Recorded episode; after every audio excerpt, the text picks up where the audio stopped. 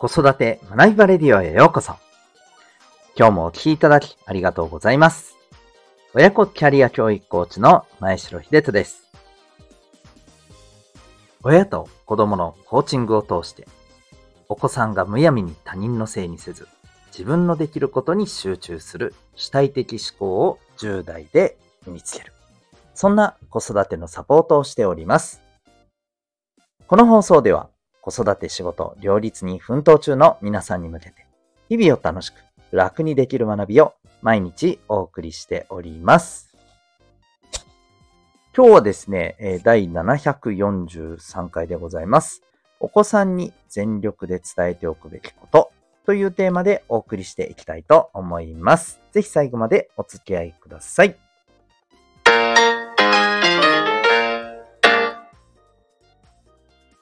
さて、今日の本題に行きたいんですけども、最近ですね、えー、まあ、保護者の方との、えー、対話の中でですね、えー、まあ、出てきた話題なんですけども、人間関係、お子さんのね、人間関係で、まあ、どうしても、ちょっとこう、苦手な人がいた場合、まあ、距離をとって付き合うっていうことがやっぱりね、大事ではあるんですけども、これが、例えばですね、まあ、距離をとっても、うん、どんどん絡んでくると。うんまあ、場合によっちゃこれ、ね、いじめになることだってあり得るとは思うんですけども、こういった場合って、どうしたら良いのかと。うん、どう考えたら良いのかというご相談だったんですけども、僕はやっぱりこういう状況っていうことに備えてと、まあ、そのそれに備えてなだけではないと思うんですけど、やっぱりこの考え方っていうのはお子さんにぜひ持っててもらいたい、伝えて、えー、いた方がいいっていうのが、まあ、この時お話しした内容なんですけど、これが何かというとですね、えー、まあ、世界はここ以外にも作れるよっていうことをですね、どっかにやっぱり入れておくべきだというふうに思うんですよね。で、あの、この世界っていうのは、いわゆるあの、もう言葉通りのですね、えー、ね、この世界地図を広げたあの世界っていうことではなく、あくまで自分が、まあ、普段活動している、えー、場所という意味での世界ですね。うん。まあ自分の、えー、お家ももちろんですし、自分の通っている学校、もっと言えば自分のクラス、もっと言うと自分が付き合っている、よくね、あの、こ、人間関係として、まあ、よくね、一緒にいたりする人、友達とかですね。まあ、部活動とかもそうかもしれませんね。うん。まあ、こういったような、まあ、いわば、考えてみたらこれめちゃくちゃ限られた世界でしかないじゃないですか。うん。で、えー、でも、私たちもそうだったと思うんですけども、この世界が全てって思いがちな部分ってありますよね。うん。でも、そうじゃない人もやっぱりいたと思うんですよ。僕たち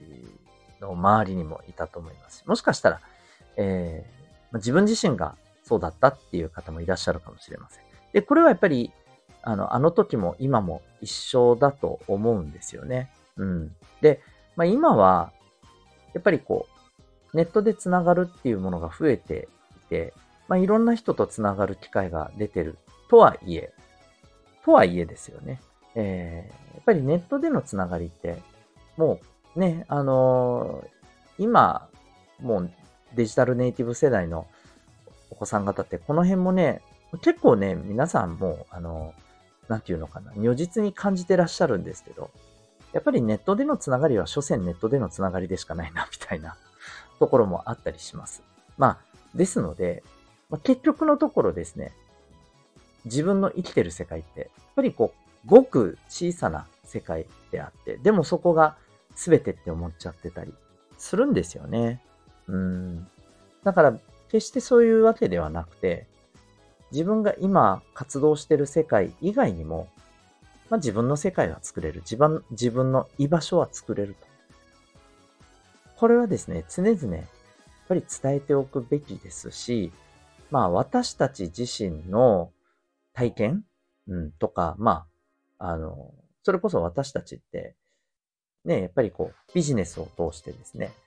まあこれは人によりけりかもしれませんけど、まあいろんな人と、あの、つながりを持ってるっていうのは、やっぱりあると思うんですよね。まあ、うん、食料、職種にもよるかもしれませんけど。うん。ですので、えっ、ー、と、それをですね、やっぱりお子さんにちゃんとね、シェアしていったり、まあ実際に、うん、自分の行動とかですね、こういったところで見せていったり、体感させていくことって、僕はすごく大事だと思うんですよね。そうすることによってお子さんが、まあここだけが自分の居場所じゃない、自分の世界じゃない、他にも作っていける、広げていけるんだというふうに考えられれば、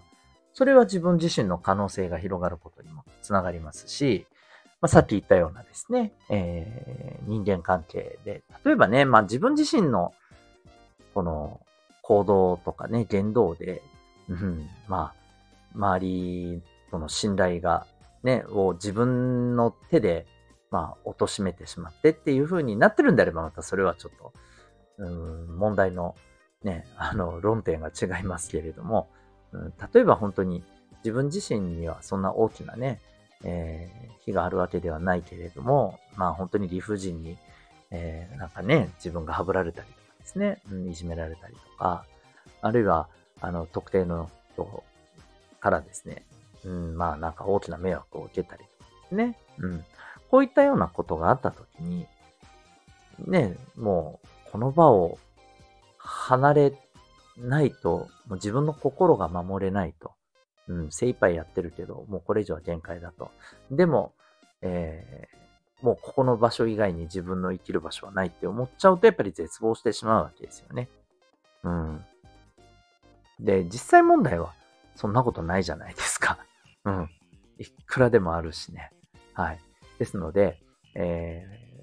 ー、意外とこのことって、でも、やっぱりお子さんはですね、口で言っても、なかなか伝わるもんじゃないと思うんです。うん。頭では分かってても、でもやっぱり自分にとっては、うん、その他に世界があるって言われても、そんな簡単に出ていけるもんじゃないとかね。うん。そんな簡単に外でまた作れるようなもんじゃないとか。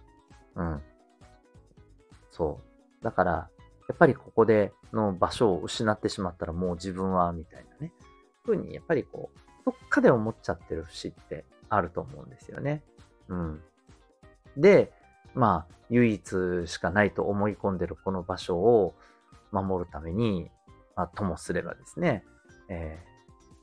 ー、こう、誰かを、まあ、ね、いじめるっていうことに加担してしまったり、自分がね、あの、そうならないように。うん。っていう風になるともう、ね、もう、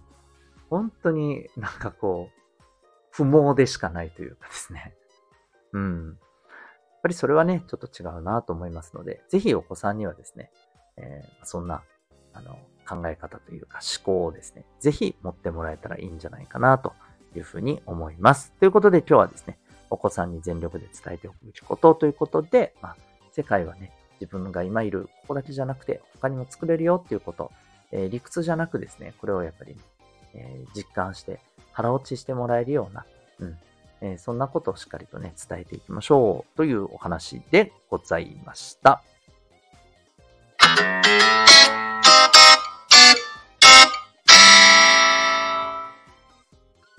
さて、えー、最後にお知らせをさせてください。えっと、私のですね、えー、させていただいている、えー、コーチングをベースとした、えー、オーダーメイドの教育サポートプログラム。えー、主にですね、2つコースがございます。1つはですね、お子さんが小学校4年生以上の、えー、ところのですね、お子さん、そして、えー、ママさんまたはパパさんを対象にした親子コーチングプログラムがあります。えセルフアクションコースということで、こちらではですね、えー、まあ、お子さんのですね、えコーチングを通して、お子さんの、えこれから先の、まあ、社会で必要とされるですね、え人間力を10代のうちに身につけるというですね、えそんな、まあ、目的をもとに、えお母さん、お父さんのコーチングサポートも通してですね、え家庭内外からお子さんの、えまあ、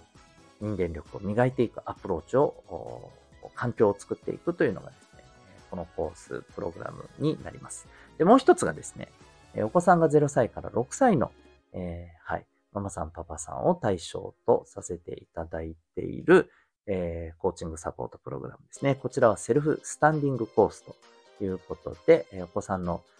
自立、自分で考え、学び、成長するという、そのために必要な力ですね。これをですね、成長著しい0歳から6歳の時期に、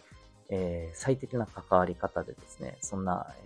お子さんの基盤をしっかりと築くためのですね、サポートプログラムです。あ、それからこれだけではなくてですね、このコースでは、何より大事なですね、この時期ってなかなかまあデリケートなですね、パートナーシップ。はい。えー、パートナーとのコミュニケーション、つながりというところもサポートさせていただいております。